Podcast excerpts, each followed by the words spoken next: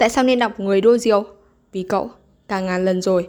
Đây là câu trích dẫn phải gọi là ám ảnh luôn các bạn ạ. Tuy nhiên, đó thực sự là lý do đã dẫn dắt mình đến với cuốn sách này. Và đây là một trong những cuốn sách mình yêu thích nhất.